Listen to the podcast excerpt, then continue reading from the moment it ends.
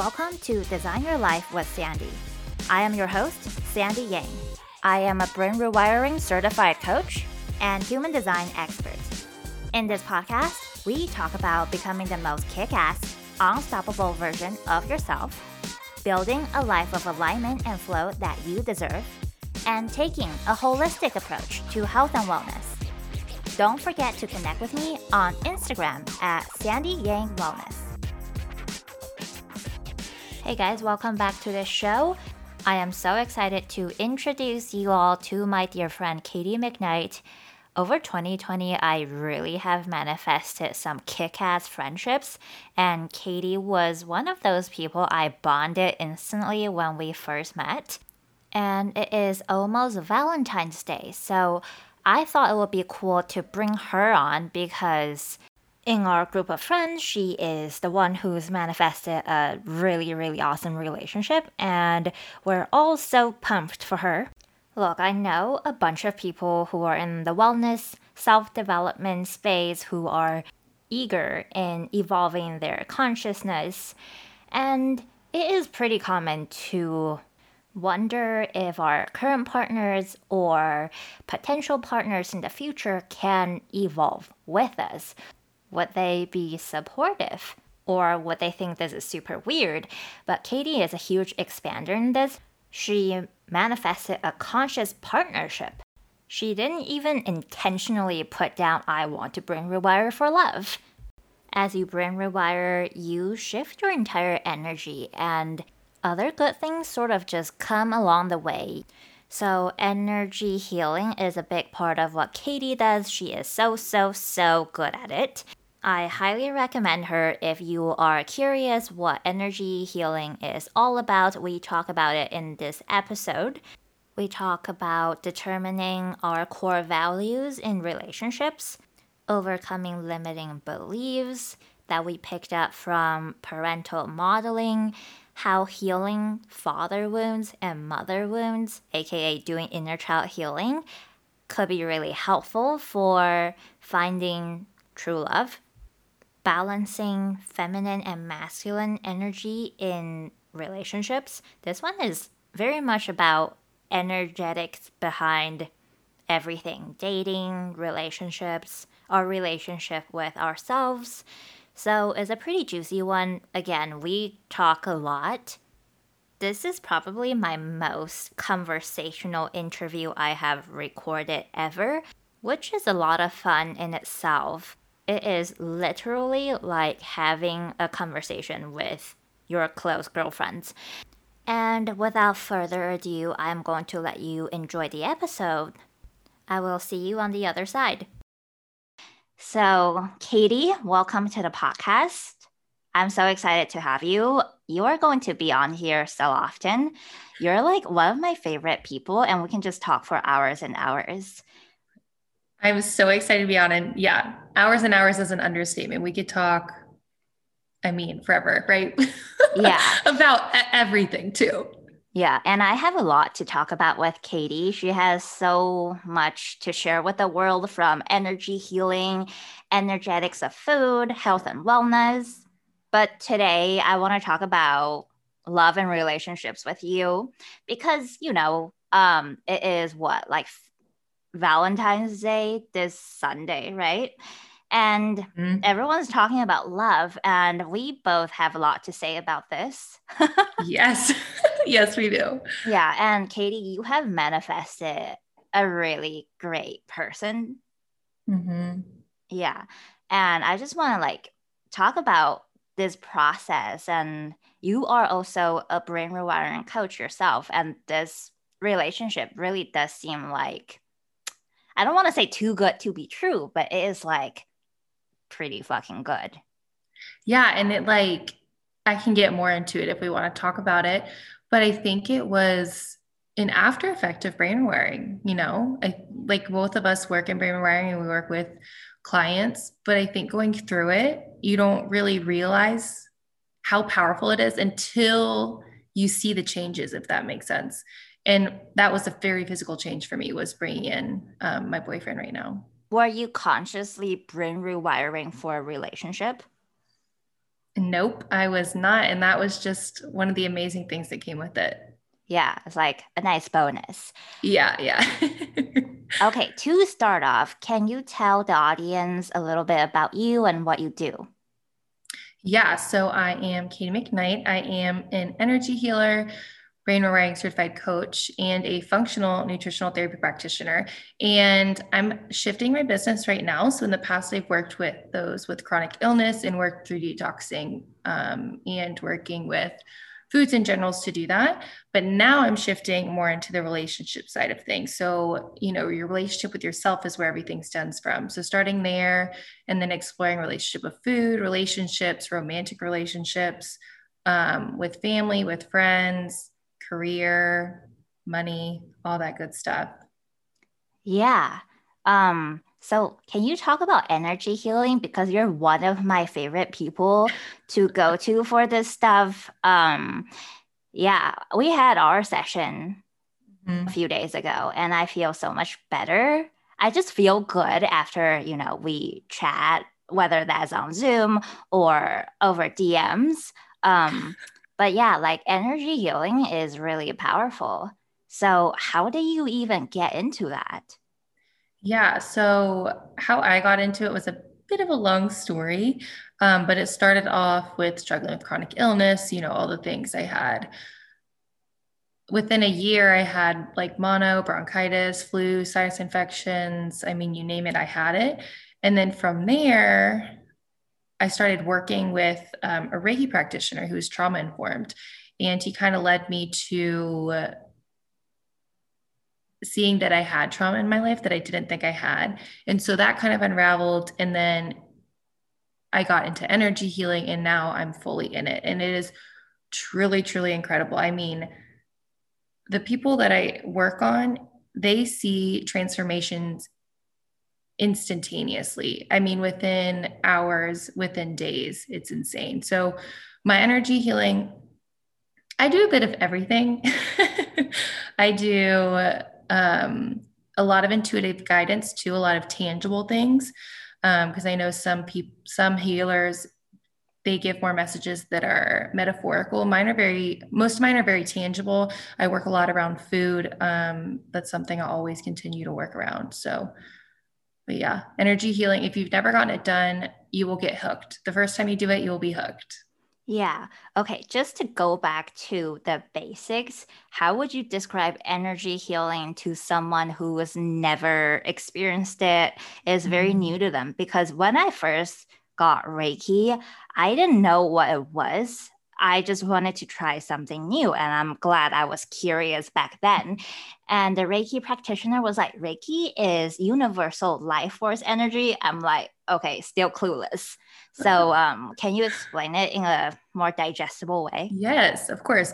So, energy healing is what it is is you have a practitioner. So, if you're working with me, I would be a vessel for you, um, channeling energy from source, source, the universe, whatever you believe in, God, whatever you believe in. I'm channeling that kind of energy, and then I send it to you. At the beginning of the session, you make the conscious decision to allow me to enter into your energy body. So that's what I do. I enter into your energy body, see what's going on, see what needs more healing, what needs more energy. If you have, um, so what happens is I'll backtrack a little. So we have different quote bodies. We have our energy body, our physical body, our mental body, and our emotional body. Our energy body is the furthest out there. And that's what gets very clogged easily. So we have energetic boundaries crossed. We have, um, I mean, things in our environment that can just get stuck onto our energy. Or if you're out and about and you're in this uh, environment that doesn't feel too great, that can also attach to your energy body. So that's really what it is. Is it's focusing on the energy body, but also the uh, all the other ones. Does that make sense? Yeah, totally. So if you like everything is energy, right? So if mm-hmm. you you know, spend a whole day at an event where, you know, the crowd did not vibe with you, you feel like is low vibrational, you might not like leave the day feeling that great. And we pick up energy from people around us and like we exchange energy essentially. Mm-hmm. So even if you feel like, well, I didn't really interact with those people, you are still and interacting energetically. So it is important to like keep your energetic body clean or mm-hmm. energy body clean. Yeah. And when I've been, a lot of people recently, um, I've been seeing that a lot of the emotions that they're feeling are not actually your, theirs. It gets projected onto them when they're in around people because they're very susceptible to it at that time. And so I see emotions, but I also see physical symptoms um, that are attaching to them. Yeah, and like other people's fears, worries, yes. doubts. Yeah. So, okay, that totally makes sense because during the energy healing session, you optimize their energy body. And mm-hmm. I know for a fact that I always feel more clear and lighter after a session. And things kind of just like happen really fast a few days mm-hmm. after. So it's like an energetic shift. Yeah. Yeah. When I work on people, they, I mean, they have stuff like guidance coming to them or just more clarity or that sense of peace and calmness. They have it for at least a week after, which is so incredible. Your guidance is so actionable and it's like really digestible because I can just start doing them like that same day. Mm-hmm. And yeah, I do resonate with your healing a lot. When I hear like, you know, just channel messages and it sounds really good, sometimes I'm like, okay, but what do I do with it? Yeah, yeah. And it's like, it's it's that tangible thing. It's like, okay, if you want me to make a change, how am I going to do it without like a direction? You know, we hear about intuitive guidance. That's totally cool. You do what you feel is led, but sometimes we just need people to tell us what we should do to like yeah. that have that first step. Yeah.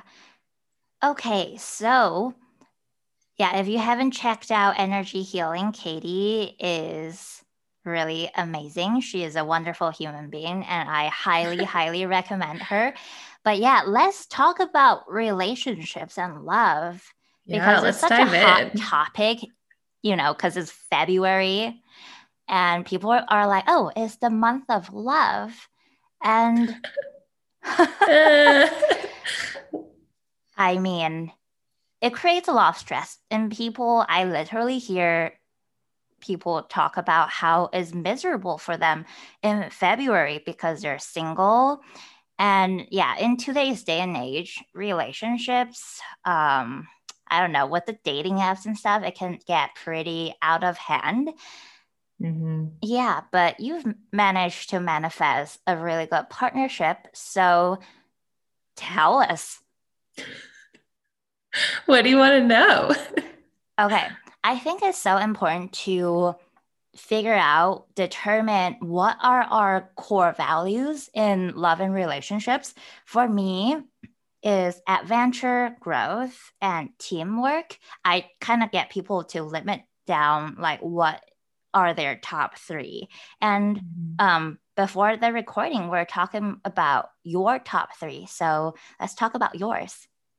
Yeah. So mine are um, connection. So connection is really important to me. I mean, for so many reasons. On like a on like a personal level, like with friends, but in a relationship, it's like so important for me. Um, adaptability. So adaptability and growth kind of go hand in hand, but it's it's the sense of being able to shift with the other person. I mean, we hear that all the time, but as we were talking before, it's like in the spirituality space, things just happen really, really fast, you know, really, really quick shifts. And I just need somebody that can shift quickly too, and that's okay with it. Okay. Um, someone you can evolve with. Yeah. Yeah. Exactly. Um, and then the last one's like playfulness. So it doesn't, you hear people say like passion or pleasure. Like, yeah, you can have those, but it's not everything. Like being playful. So having fun. You can act like a kid sometimes. Um, yeah. Yeah, love those. Um, in the show notes, I'll attach a you know list of core values so people can determine what are their core values in love. For me, I really resonate with the playfulness and I kind of am including that under adventure for me is so mm-hmm. important for me to like experience new things with a partner and grow together. So that falls under like growth and teamwork. Someone who, you know, I really want like a true partnership. Like it doesn't mm-hmm. have to always be like 50 50. You know, sometimes it's going to look like 60 40 or, you know, the other way around. But um, just like a really good partnership, like you're fully in yeah. it together. Yeah, and I think that's the important the important thing is like go into it knowing it's not always going to be 50 50, you know? Mm-hmm. And sometimes I know for me, it's been really hard when it isn't 50 50 because, like, I feel like sometimes I don't have to give all of the weight. And it's, it's like, am I even worthy of this? You know, it goes back into those um, limiting beliefs that some people have, or is this too good to be true? Or when's the shoe going to drop? You know, going back to the place of it's, it's okay it doesn't have to be 50 50. Let's talk about your past dating experience and how brain rewiring and shifting your frequency in general has evolved you. I love this question. Um, so, in past relationships, I was the one that I would always be like, I'm fine. I'm fine. When something's not okay, I'm fine. I don't want to talk about it. It's fine. And so it would bottle up and then it would just come out of nowhere. And then we would start arguing. And five minutes later, I have no idea what we're arguing about. The worst. you know what I'm talking about? It's not like you're arguing about one specific thing. No, it's, it's a like, bunch of stuff. Yeah, what accumulated over the last month. Yeah. And the other thing I would do is I would test whoever I was dating, I would test them to see how much they really cared, you know? So doing, I can't even think of an example right now. Um, but if we were in an argument or something, I'd get really quiet or, and they'd be, and then I would get upset if they didn't come after me, or I would just do little things during the day to see how far they would come, like if they would come after me. And from brain rewiring, it shifted so much. Like my frequency rose, and then I manifest this guy who's everything that I wanted and more, and so much more than I didn't even know that I needed or wanted. And it's funny because at the beginning of a relationship, I saw myself doing that stuff mm-hmm. and I was fully aware of it. I was like, Katie, what are you doing? But I was open and communicating with him about it. I said, okay, I do this thing sometimes where I, I I'll test to see if you really care. And I'm really working on it. So just bear with me. I'm really working on it. And if that happens, just say it and I'll it'll be in my awareness and I'll work like work through that, you know. Um, but I think that's been the really big thing for me is being vocal about it. Like I recognize this is happening and I'm working through it and I'm being aware of it. Um, because it's not like a night and day shift, right? We've been right. conditioned for so long to be a certain way in relationships, or if you've been in many relationships and acted the same way the whole time, you're going to continue acting like that until you bring the awareness and until you vocalize it to somebody. Yeah. So, why were you not communicating with your previous partners what was bothering you? Why were you bottling it up? Yeah, I think well, when I was younger, I um I just bottled up everything. I bottled up everything and going on to dating, it was like that's what I knew. That's the only thing I knew was to bottle up um emotions or if I said the wrong thing, they would leave me. I have a lot of um, abandonment wounds from when I was younger. So I thought that if I said the wrong thing, someone would leave me. And I wasn't in my self worth um, yeah, I, I felt like, and I, it, it was this savior complex or silent savior complex. Like you want to fix the other person or you well, wanted yeah. to be saved? Well, it was I wanted to fix the other person, but I also wanted to be saved internally. Oh my God. Like, yeah, I feel like a lot of people think having a relationship means like happily ever after. Yeah, I know. or like it will fix your problems in some sort of a way. Mm-hmm. And that is a lot of pressure to put on someone, like one person, you know? Mm-hmm. Yeah. And like what you talked about testing how far the other person would go or how much they cared, that is very low self worth, actually. And mm-hmm. I know I've done this myself. You're like, get mad and then you storm out the door to see if they would chase after you. Yeah. I mean, it's it's way more common than people think it is. yeah. Know? Yeah. And um it's also dramatic, you know. And I was Girl, curious. We're both Leos. We're both Leos. We're yeah, so we kind of like like the drama, but I think a lot of, you know, for the most part, people don't realize how peaceful and easy a loving relationship, a conscious relationship can be. Mm-hmm. So it's like, okay, well, I don't think it can be easy. So it's like that confirmation bias, you almost create drama to confirm yes. your beliefs. Right. And then when you get something that's different, that's when you start to question, be like, is this real? Like I yeah. find myself, I'm like, is it supposed to be this easy? Yeah. But we we're conditioned to think everything has to be so hard, you know? Mm-hmm. In movies, we see that.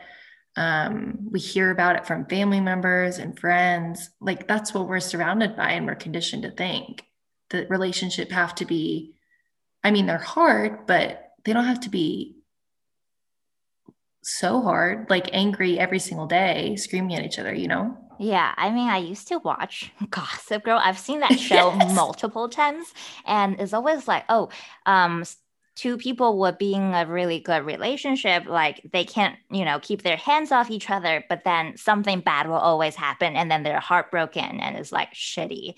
So it is, you know, what we picked up as, you know, conditioning. So mm. brain rewiring is, you know, undoing that and restoring your beliefs about love and relationships. Yeah. Yeah. Um, you also mentioned how this is what you've always known. So that is like an inner child thing. We pick up a lot of, mm-hmm. you know, relationship stuff from our parents or caretakers modeling growing up. So what were some of those modeling that you picked up that you have rewired? Well, I think that I never saw, I don't remember seeing. So, a lot of, I don't remember a lot of my childhood, but from this point, it's like I don't remember my parents ever really expressing emotions, or it wasn't in a way that I I I just never really saw it. And then for me, I didn't feel safe to release it myself because I didn't see it, if that makes sense. Um, so reworking through that, it's been going back and like realizing that I'm safe. It's all been always been about safety for me. It's when people don't have when people don't feel safe in their body they don't feel safe to release emotions. And that's been something i've had to work through and eventually rewire is that like i feel safe i'm worthy of it and it's not weak to show emotions or to express them. Yeah. And i know for myself expressing emotions or feeling them felt like oh you're like yelling or fighting with someone mm-hmm. is portrayed very negatively for me in the past. So i mean this can be journaling or mm-hmm. like punching a pillow and that's perfectly fine. You know that's very easy to do actually. Yeah, yeah yeah. it doesn't have to be this like again back to movies. All of us have experienced that watch tv shows. It's all this screaming and yelling and just hysterical crying. You don't have to do that you know and if you do if you if you do that like it's okay to feel that you can be by yourself and feel those things And that's what was new for me is all of those feelings and feeling safe in my body to do so. So we were talking about inner child healing with relationships.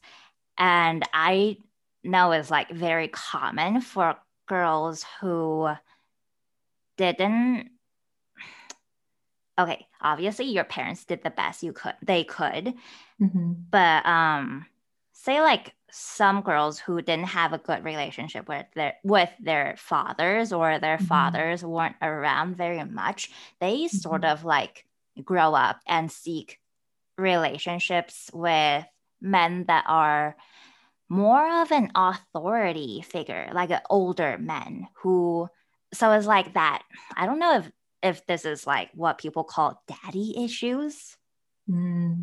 yeah what do you think about that yeah. So yes, I totally, I totally get that. I mean, from my experience, it was my dad just wasn't around a lot and he was um, an alcoholic. So I sought out men that um, I thought, quote, needed fixing. Mm.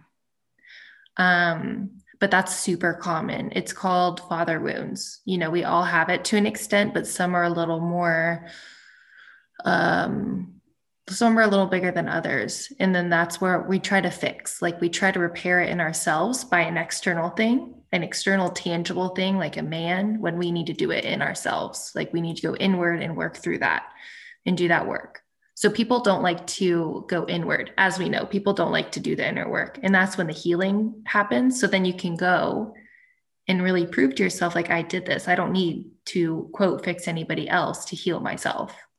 Yeah, it's almost funny now that you said it out loud. We are more drawn to fixing other people instead of ourselves. Why do you think that is?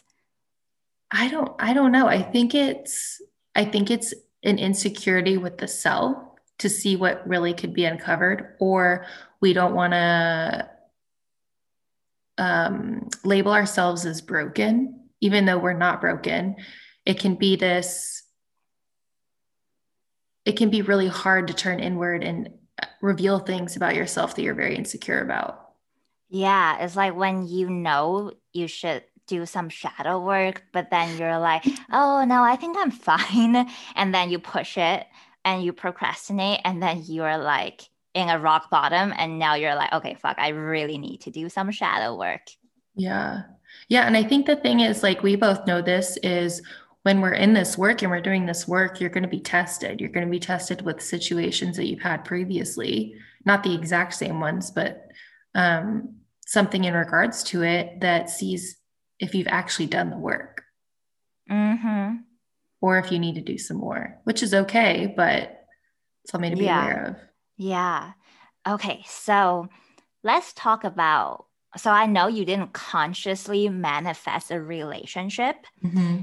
But when you brain rewire, you naturally shift your frequency, your more mm-hmm. your self worth, and you become more magnetic that way. And let's say you're brain rewiring for more money, just mm-hmm. because you're more in your self worth, you're more attractive to other people and you are more of a light in the crowd. And I don't know, it's like that is attractive in itself. Right. We naturally, as humans, seek things and people that are vibrating at a higher frequency than where we currently mm-hmm. are. And to, you know, be with someone that is at that higher frequency sh- forces us to like shift our own frequency, right? What do you think? Yeah, I think that we definitely want to surround ourselves with people of a higher frequency. Um, I think sometimes it can be a bit intimidating, mm-hmm. but I mean, that's what it's, that's how you grow. That's how you get higher frequency. And that's how you bring in more manifestations. I mean, love and money are linked together, higher frequency and money are linked together. So if that's something you're seeking, again, it's the inner work though, right? You always have to go back and do the work yourself and build that relationship with yourself that's all it stems down to is the relationship of yourself is a relationship to everything else you have in life when you work on the relationship with yourself you're raising your self work you're raising your frequency in order to bring these other things in Yeah. And when you're so in your self worth, you wouldn't settle for people who are not that great because you are just mm-hmm. like, I'm too good for this. Like, you wouldn't even fuck with them. Yeah, exactly. okay. So I've heard this saying many, many times like, you um, have to be love in order to receive love. Mm-hmm. Oh, I love that so much. It's so true. You know, it's, I think right now is a really great example of we see people that aren't acting with love and it can affect everybody. So if you're being love, if you're being love, if you're acting in love to yourself, to everybody around you, that's when more love will come in also. I feel like, okay, when you're manifesting love, you focus on yourself first we talked about being vibrational matches for your ideal person.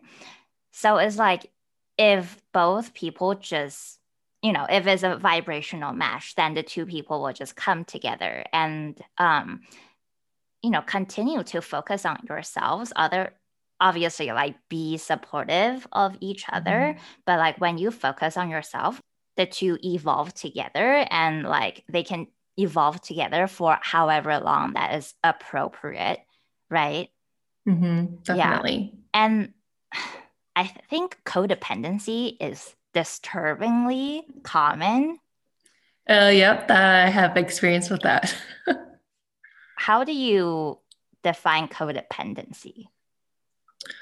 I mean, so codependency to me is when it's literally when you're relying on somebody you know um, that could be a friend that could be a parent that could be a romantic partner. It's that it's it's that sense of you're depending on them like emotionally especially emotionally you're depending on them emotionally for it's almost like for you to get satisfaction out of it you know because you don't feel so grounded in yourself or there's some insecurity there too it's okay. like you need them. You know what I'm saying? Yeah. Like it's really ironic because codependent people go out of their way to do things for others. Um to to get that validation. Right. Yeah. And when they don't get that is like crushing. Mm-hmm. It's yeah. so true. Yeah. Um so how does that destroy a relationship? I mean, it's, I think it goes back to intention. I think most things go back to intention. It's, it's, if you are, okay, if you want me to wash the dishes, you can just ask me, or you can act out and like, oh, that's not a good example. I was trying to make it very tangible. Um, I mean, it's just, it harms relationships so much because I mean, it goes back to intention. Um, because if you're, so if you're like, if you're, I don't have words for it. if you're trying to like seek something out and get somebody to do something to give you validation, and you don't get it, and you don't get it, you're just going to keep grabbing for it. And it's going to be the cycle so if you don't get that one thing, then you're going to do it again. If you don't get that one thing, you're going to do it again. It's just this vicious cycle. Yeah. It's like needy energy, right? Oh, extremely needy energy. Yeah. So it's like about being grounded in yourself. Mm-hmm. Mm-hmm. Oh, I thought of an example finally. I was like trying to think of something very tangible that people could relate to. So it's like, okay, if if me and my boyfriend were about to go do something and I was fishing for a compliment. And I was like trying to put things in his path to fish for a compliment to get validation of like how I look or how much he loves me or yada, yada, yada. And I wasn't getting that. I was just going to keep doing it until I get it. And then my energy and my self worth is lowering and lowering and lowering. And then it could affect him, you know? Yeah. That's very common. It's like, wow, my girlfriend is yeah, so needy. Yeah. I mean, that's where it comes from. She's so yeah. insecure. And I think it's so important for people to drop the pressure of finding the one. I believe there are multiple people for everyone and every relationship or like flings you have is almost like okay this person is just here to teach you a lesson to get you you know if it works out then great if it doesn't you learn something really important that you can carry into your next relationship so you're more ready for a better relationship mm-hmm. and i think the other thing is what i'm realizing what I'm consciously realizing now, because I'm in a very different place than I previously was, is that relationships bring a lot of triggers up. And it's how you choose yeah. to either work through your triggers or you just let them keep coming. So, triggers, as in like things. So, triggers, we could talk a whole however long about triggers, but it's it's a sense of things that are brought up that make you feel icky you know that make you feel icky and insecure. Yeah.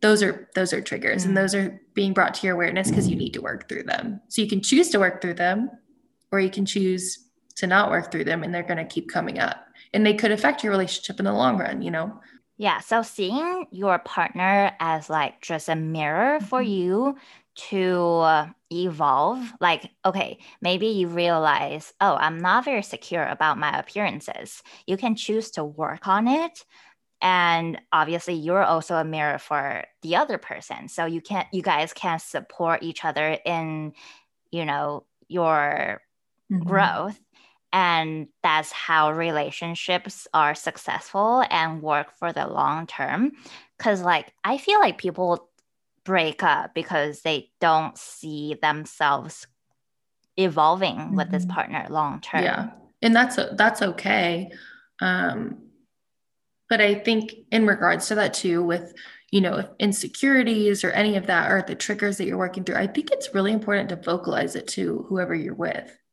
so they don't like think you're just something's wrong. yeah, something's wrong, or they did yeah. something, you know, that could bring out something in them that wasn't supposed to. So I think vocalizing it um, in a very neutral way is really important. Like you didn't you didn't do this to me this is just something this is a trigger that's being brought up to me that i have to work through kind of thing from a very neutral perspective yeah i think it's called imago or yeah. something but you talk about things in a, from a place of neutrality like instead of saying you make me feel xyz when you do this this and that you say it like i notice that i feel this certain way when XYZ happens.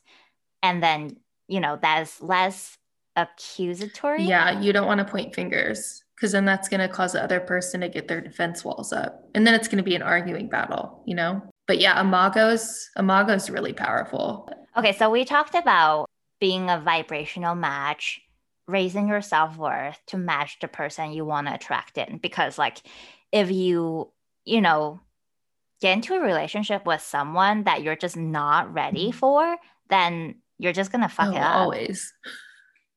if it's not a right time. Have you ever read this? Like, yeah, it's really important to get clear on what you're seeking from a relationship. Again, going back to the core values and depending on your specific or non-specific, mm-hmm. you can you know list down specific qualities you want in this person like how do you want the relationship to feel like you mentioned playfulness um, maybe you want this person to be very financially stable etc and like having security is very important to you like mm-hmm. you mentioned have you ever heard like oh whatever you, you put down you have to like start being that for yourself yes i've heard that i mean it's yeah, it's going back to the mirror thing. You know, that was a mirror for triggers, but it's also a mirror for like who you want to bring in. Who you want to be is who you're going to bring in. It goes back to the relationship you have with yourself is a reflection of the relationship you have with everything. So if you're treating yourself like shit, how are you how are you going to bring somebody mm. in? You know? Yeah, or if you're like looking for playfulness, having a lot of fun in this partnership, it's like you have to like let yourself have fun. Yeah, it's not just going to happen when the person comes in. I mean, it might in the beginning yeah. when you're going through that honeymoon phase. Yeah. but then if you're always looking to have fun from, you know, this person, then is like again going back to that Mhm. neediness. And neediness is like not very No, we don't want neediness. Okay, let's talk about masculine energy versus feminine energy in general, and then we can shift into um, that energy dynamic in relationships. So we have both within Mhm. us. It's like yin and yang, Adam and Eve. Is that even like a good example? But you know, we have both. It's like every woman has masculine energy within them, and every male has feminine energy within them. That energy dynamic is not always Mhm. balanced, and we shift between the two depending on where we are where, where we are at in life and what we are doing so masculine energy is all about structure discipline doing providing Mhm.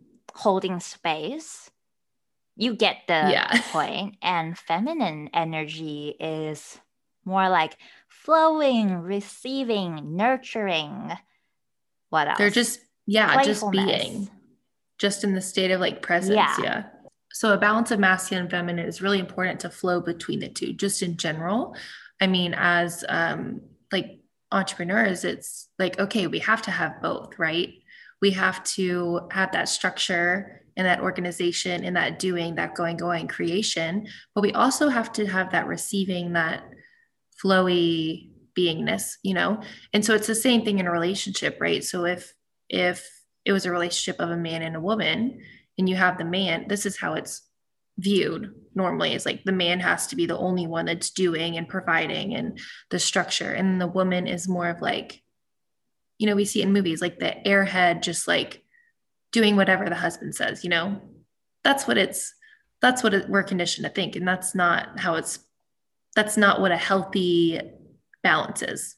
Yeah, and like going back to the entrepreneur example, is like, yeah, provide, do, create, have structure and deadlines, but also like shift into your feminine that is resting and letting, you know, your clients come to you, letting money come in.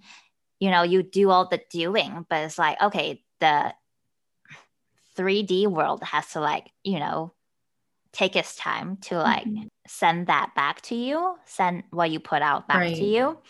So if you're just always doing, then there's no longevity. You're just going to burn out. And in relationship dynamics, I feel like these days, because modeling from mothers and mother figures, well, I can speak for myself. I feel like a lot of the mm, modeling from female figures growing up, they were, you know, the one who was the breadwinner. They took care of their husbands They did everything. They, yeah, for the home and for the family. So I consciously knew I never want to do that. I want the men to hold space for Mhm. me. I don't want to take care of my husband or partner in that way. But when I was in a relationship, that was what I was doing. I was trying to be like, hey, no, I can do this. Like, you just rest. And, you know, this is how you handle your finances. Me being my masculine for the most part in this relationship is kind of like, kind of sh- made him have to be in his Mhm. feminine. And that can be emasculating. yes that's what i was just going to say and I am resentful. Like, why am I doing everything? And he's like, I can't be the man. Yeah, and I think that, ex- but you were exactly saying before, it's like, I think we shifted in now. A lot of the women are these go, go, go all the time, don't take a break. And then women get upset because the man isn't isn't standing up and quote doing his job you know so there's that resentment that comes into it um but i think you're exactly right it's where women are not allowing men to be in their masculine energy, their divine masculine energy, which is so, so beautiful, so elegant, so, so divine. I mean, the fact that men, if if they're in their divine masculine, they can sit and hold space, but then also flow into their feminine and have the flow of emotions come out in a very um in a very beautiful way, which we don't have. Totally. So the masculine holds space for the feminine. And I think in a relationship, mm-hmm. that role shifts. Shifts all the time. All the time the male might be going through something like a family death or their dog died, and one person needs to be held by another, by the other. So it's important to like, you know, be, be mm-hmm. fluid. Mm-hmm. And I think this also goes back to what we were talking earlier um, about relationships being like 50 50 or 60 40. I think this plays a lot into it. Not saying that either one is weaker than the other, but I think the feminine energy is more of the state of being like you need to feel you need to receive yeah you need yeah. to be held and that might take less energy in in like a physical sense you know more the receiving mm. um but i think that's where it comes down to it's like it's okay to have someone else hold space for you it's okay to be held by somebody else both both for males and females you know yeah and we i think we naturally would love for people to hold space for us, but we also have to like consciously let. Yeah, it can be very uncomfortable. It's like, this is what holding space feels like. Like I don't have to give anything back. That was, that's what was hard yeah. for me is like, I can just sit here and you listen and you don't need anything from me. and you mentioned you were struggling with talking about what was bothering you in a relationship. You would just bottle it all up. Would that be being in your wounded feminine or what? If you have to categorize it. I mean, I think it could be.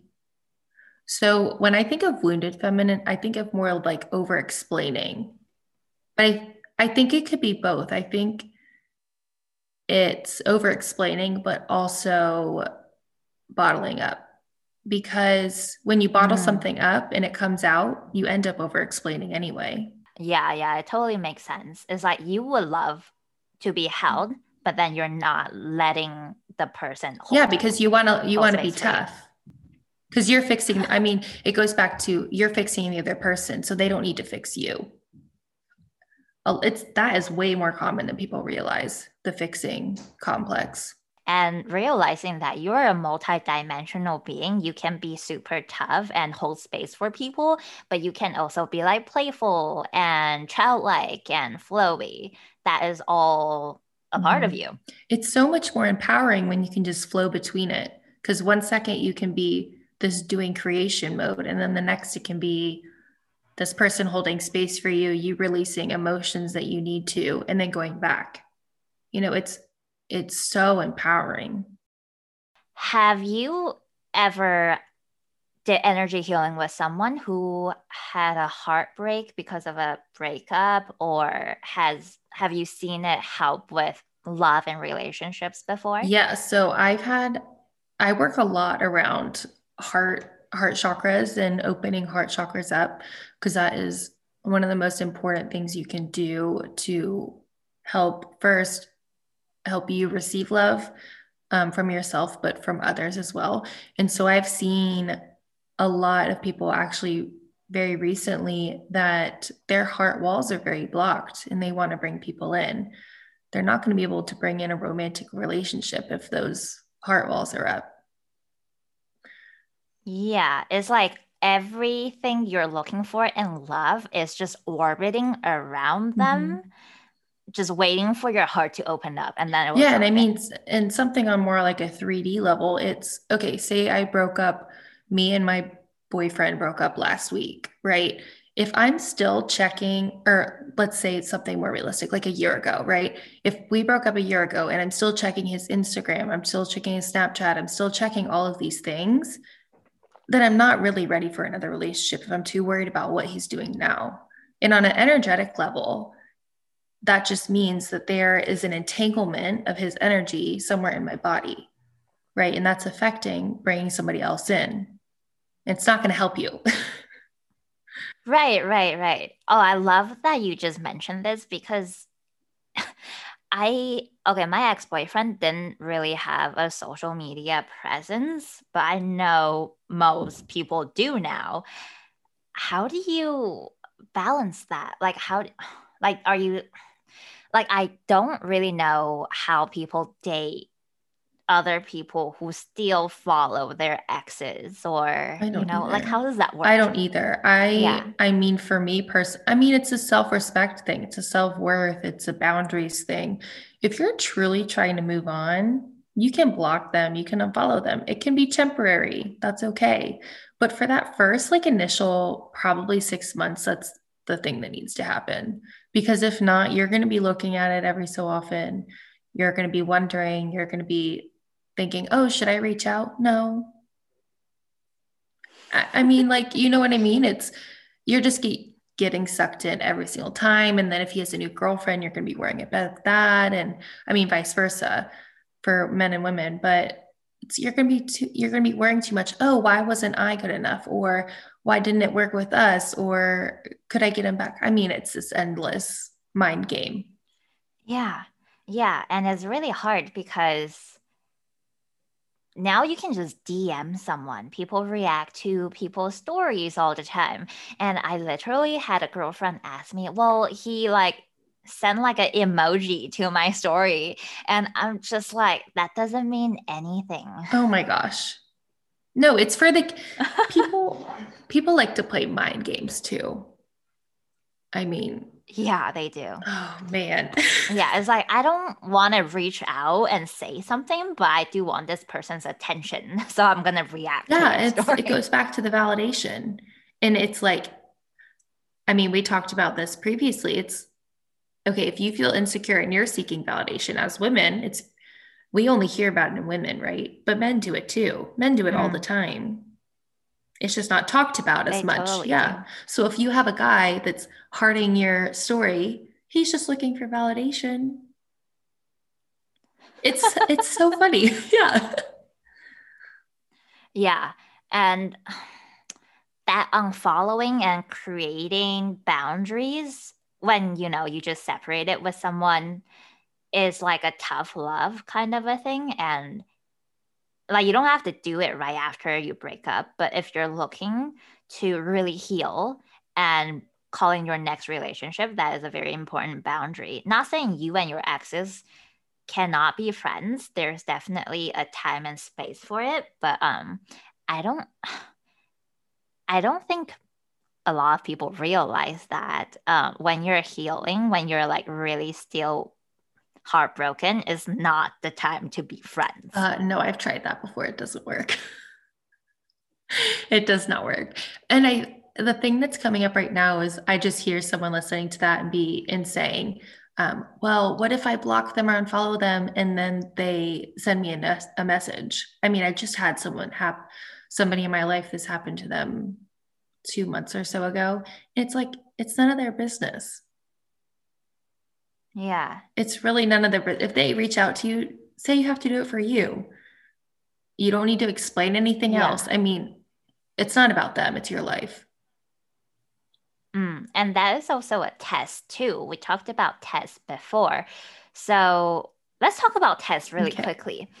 It's like, okay, you've done the brain rewiring, you've shifted your frequency, you're focusing on yourself, and you're feeling you're feeling 100% and you're like, okay, I'm ready to call him my perfect relationship. And you make your list, you know what you want, you know who your expanders are. And now you're dating, and the universe sends you, you know, tests. Like the first person might be someone who you're just like, okay, this is a no, and I'm not even going to waste my energy on this. Okay, that's easy you pass the test you you know mm-hmm. tell them no. And then the second test might be like a little bit harder to see. Maybe um is very attractive like the shiny object but you notice they don't treat you with that much respect. So that is you know pretty easy like no. And then the third one gets trickier. It is now like okay this is 95% of my list and you kind of have this little voice in your head like oh i feel like something is not right. This guy is so perfect but i just don't feel like this is right.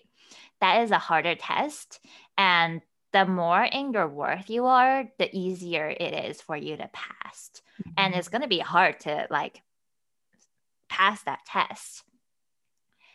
But if you pass that test the next person might just be it but if you don't pass that test there's nothing to be afraid of or you know the universe doesn't punish mm-hmm. you it's just like okay we have some more self-worth yeah. to do to to get to and it's totally fine we're just taking a little bit longer mm-hmm. yeah i think it's that's exactly what it is is tests are just brought up in your awareness to see what you need to work through or what you need to wait on it's kind of like when you book a vacation you paid for your ticket, you booked your stay, you made your itinerary, you on some level know that is mm-hmm. happening for sure. But it's like your flight being delayed. You're gonna get there just like two hours oh, later. That's such a good example. That is such a good example. And I mean, for me personally, that exactly happened to me. It's I had this guy, and it was like 95% of my list. Communication was my number one he was not a good communicator. I don't know why. Yeah, I don't know why I thought it was going to work. But it was like I kept trying, I kept trying. I was like, oh, this just must be, it just must be this timing, right? I just need to do a little more work. And then I let go. And then my current boyfriend came in. And it's like, yeah. and I was, you could, I was beaten on a bush. Like I would have friends saying, oh, you'll know, like you're supposed to be treated this wonderfully, literally like a princess, yada, yada, yada. I'm like, this is way too good to be true. You know, it's not going to happen that mm-hmm. easily, whatever, whatever. And, but it is. You're supposed to be treated like this. Like it's supposed to be not easy, but it's supposed to be flowy. And I think if there's any reservation, then it's not right. And that just brought me to my to another thing, it is so tempting to want to keep something going with someone because you see what they could be. Like you're in love with their potential. Yes. or if they just had that one more thing, because I can fix it, I can make them get there. No, it's not yours to fix. Yeah. We see other people's potential pretty clearly but like maybe they're not ready for it. It's like honoring other people's mm-hmm. timelines. And maybe he is not right for you now doesn't mean you have to fix it. Maybe if you guys are meant to be mm-hmm. together, it will mm-hmm. happen eventually. So it's also understanding what is meant to be yours will not miss you. And I think the other thing to be really aware of is to be in the present. I mean, we hear this all the time. It's like, be in the present, be in the present moment, enjoy the present moment. Don't be so focused on a week now, a week from now, a month from now, a year from now, and who you're going to be with. Things can change very mm-hmm. quickly. Times timelines can shift very quickly, and especially if you're looking for a relationship, and maybe you're like starting to date somebody, and you're just seeing where it's going. You need to be extremely present. Yeah, that's one thing I've learned. Um, in this relationship, it's things can move very quickly, but it's not a bad thing. You just need to be very present in the moment. You know what I'm saying? Can you elaborate on being present? Yeah. So it's so for me in past relationships, I've always thought of if I'm in a relationship somebody with somebody I'm thinking about a year from now. You know, it's not a oh. bad thing, but it can cause a lot of chitter chatter in your head mm-hmm. about what could go wrong, where you're going to be in a year. Are we going to be moving? Are we going to be engaged? Are we yada, yada, yada? And you're not living in the present moment and enjoying that time and space together where you are, the new changes, the new up levels, the new, all the new that's coming in, all the work that's being done between you guys and individually. Like you're not being, it's a lot of gratitude too. Oh my gosh, I know so many people who are like on a life timeline. Like okay, I need to find this person by end of the year so we can get married and I can have kids by 27. Kids. Yeah. Oh my gosh. Yeah. yeah. And that's what it is. It's like people are, uh-huh. That's where the anxiety comes from. Anxiety is just you're projecting yeah. the future and you're getting like worked up about it. That's what anxiety is. And that's where yeah. it stems from. It's because you're like, oh my gosh, where's when's this guy gonna come? You're searching and searching and searching. When I probably could guarantee once you let go, it'll come. You know? Yeah. And it's like every guy you meet, if you're like trying to project five years mm-hmm. out, is like you don't even know mm-hmm. them that well. And you're not enjoying what you're doing right now because you're so worried about the future. Yeah. And the the piece of advice that when I started dating, um, somebody told me was you're just going like these first dates, you're just going to go meet another soul. That's all you're doing. You're just going to talk to somebody. It doesn't mean anything. Okay, let's talk about dating. I know you like met your boyfriend from an oh yes app, and i feel like people are really annoyed at apps but everyone mm-hmm. use it i don't think we have to see it as good or bad. It's just like another portal to meet other people you would otherwise never meet. Were you like, did you feel icky about apps before? So I'll say yes and no. There were some that I didn't really like, and then there were some that I did, but I still had, a, you know, I only had two. I only stuck with Bumble and Hinge. Those are the only two I liked. I would others. I feel like these are the more tasteful ones. Yeah, I don't, I never did any of the others. There's just something about it I didn't like. Um, but I mean, there were times where I was like, I'm deleting this. I'm absolutely done with dating. I just can't do this anymore. And then sometimes I just wanted to go on a date, you know? So I think that I don't have icky feelings toward them. I just don't really, I was talking about this with a friend today. I just don't appreciate when people just like think they can chit chat with me, you know, and not like like on yeah, just app. like for weeks and don't say anything. I'm like, I'm not, I'm not here for that. It's like a pen pal. Yeah, like if I'm not here to just like text. I don't know why. But no, it's so common. Oh my god, it's so common. Oh, they just want like that attention. Mm-hmm. So it's like a validation. Well, it's thing. a validation both ways. Like I, I hear men saying that, like, oh, girl, the girls just want would just want the validation. They just want the first few messages or they want the like on their photo and then they won't say anything.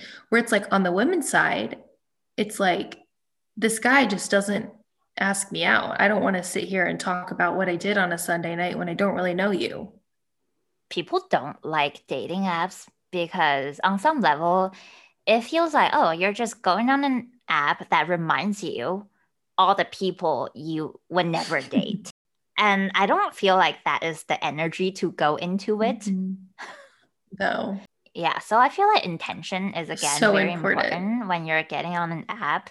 I know like um of several weeks ago, I was like not in a very good place. So I was like, oh, maybe I'll just like get on an app. Mm-hmm. Thankfully, um, I don't know why, but like I couldn't get a oh, profile on Hinge. So thank you, universe, right?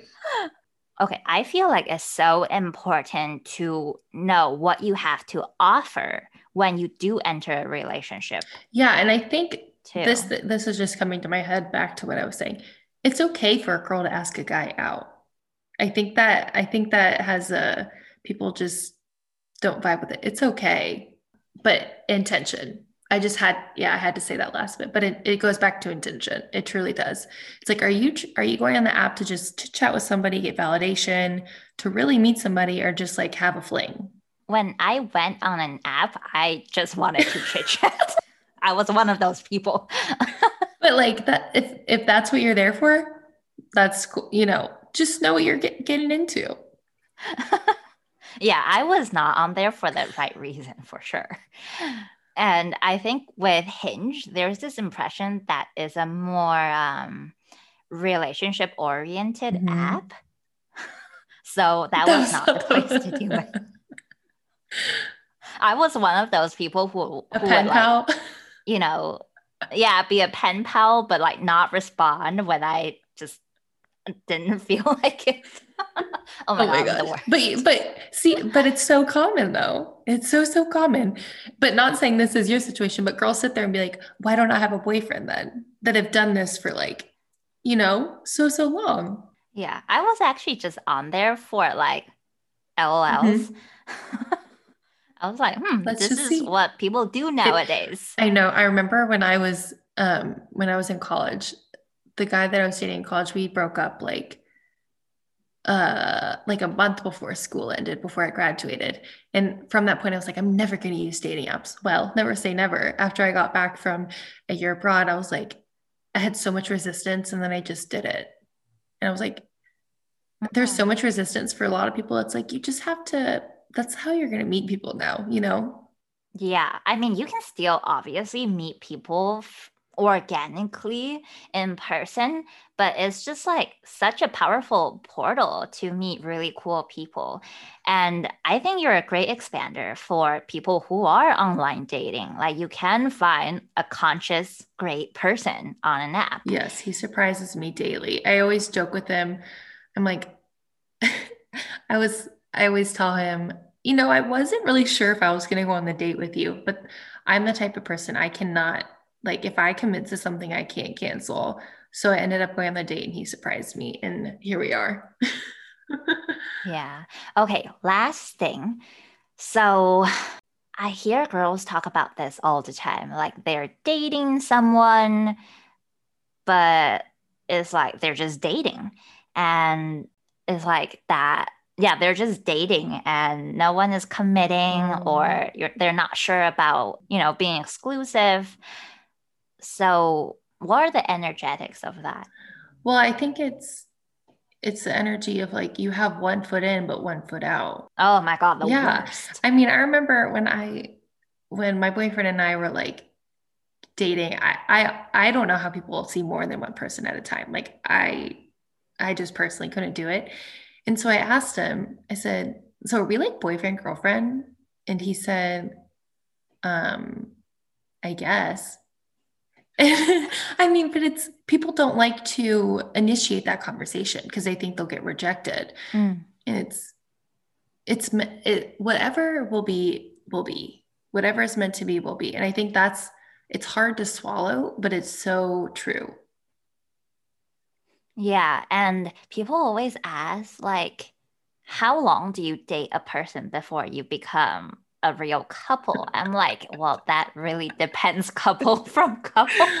oh my god it's so true But like, yeah, going back to the one foot in, one foot out, obviously you have to like test the waters and see how you feel. Maybe you do have to date like three people at once to Mhm. see, you know, who you really like.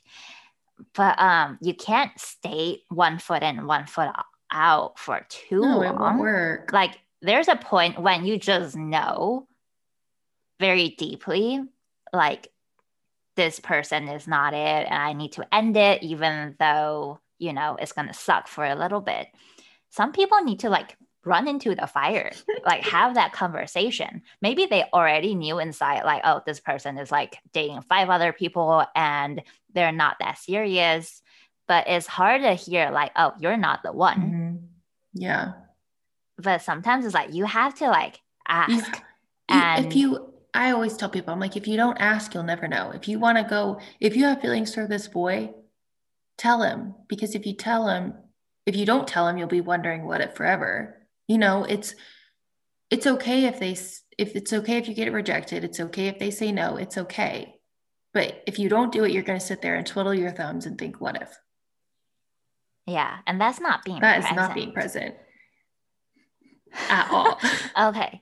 And before you mentioned gratitude, I also think, you know, for two people to come together, even if they don't work out, it takes balls to like put yourself out there and like go sit down with a complete stranger and have coffee.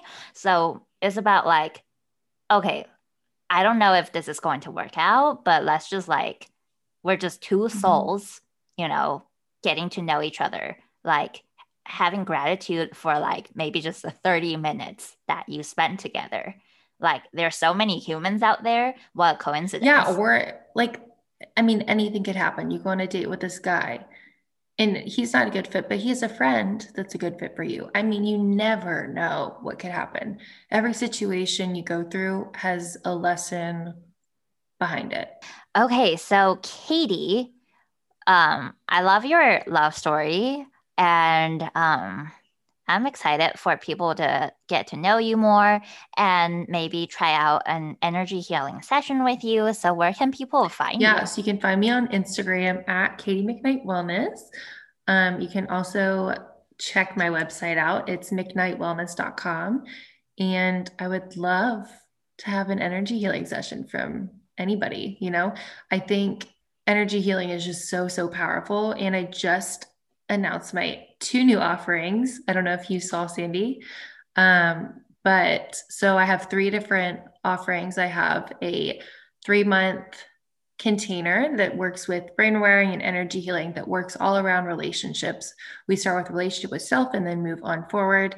And then three energy healing offerings. So one on one, which is 60 minutes, the mini sessions, which is new, is 30 minutes, and then group healing sessions um, that's capped at eight people and it's two hours. And all of them are insanely powerful. Yeah, group healings are a vibe. They're such a vibe. It's like I don't even know how to explain it. It's like the energy gets amplified in a group and it's a pretty small group, so it still feels mm-hmm. intimate. Yeah, I was so skeptical of them at first. I was like, uh, you know, a little stubborn, like I want all the attention on me. Um, but they're so, I mean, classic. Uh, but they're so powerful. They are so incredibly powerful. That's probably one of my favorite ways to do energy healing. Yeah. Well, I will include all of um, what you just mentioned in the show notes, and I'm excited for people to check you out. And thank you for coming on. I will be inviting you on this podcast, you know, many times in the future. We have so much to yes. talk about. Thank you so much, Sandy. That was very fun for me to record, and I hope you enjoyed it as much as we did recording it. I would also love to know if you learned something new and what are your biggest takeaways from this episode. Dating and relationships are such a big part of our lives, so if you think someone you know can benefit from it, definitely send it to them. Share the love, you know? And if you haven't already, subscribed, leave a rating and review. That is how more people will find the podcast and that will really just help me out a lot. I hope everyone has a great Valentine's weekend, whether you are taken, single, or in between. Connect with me on Instagram at Sandy Yang Wellness. Seriously, like send me a DM. I love to connect with you. I love it, love it, love it when people send me a DM to tell me, like, hey, I really resonated with what you said in this episode, and that really helped me. I am just like blown away by, you know, those sweet messages. Whether you are taken, single, or in between, I am sending you all the love. Hope everyone has a great rest of the day, and I will see you next week. Bye.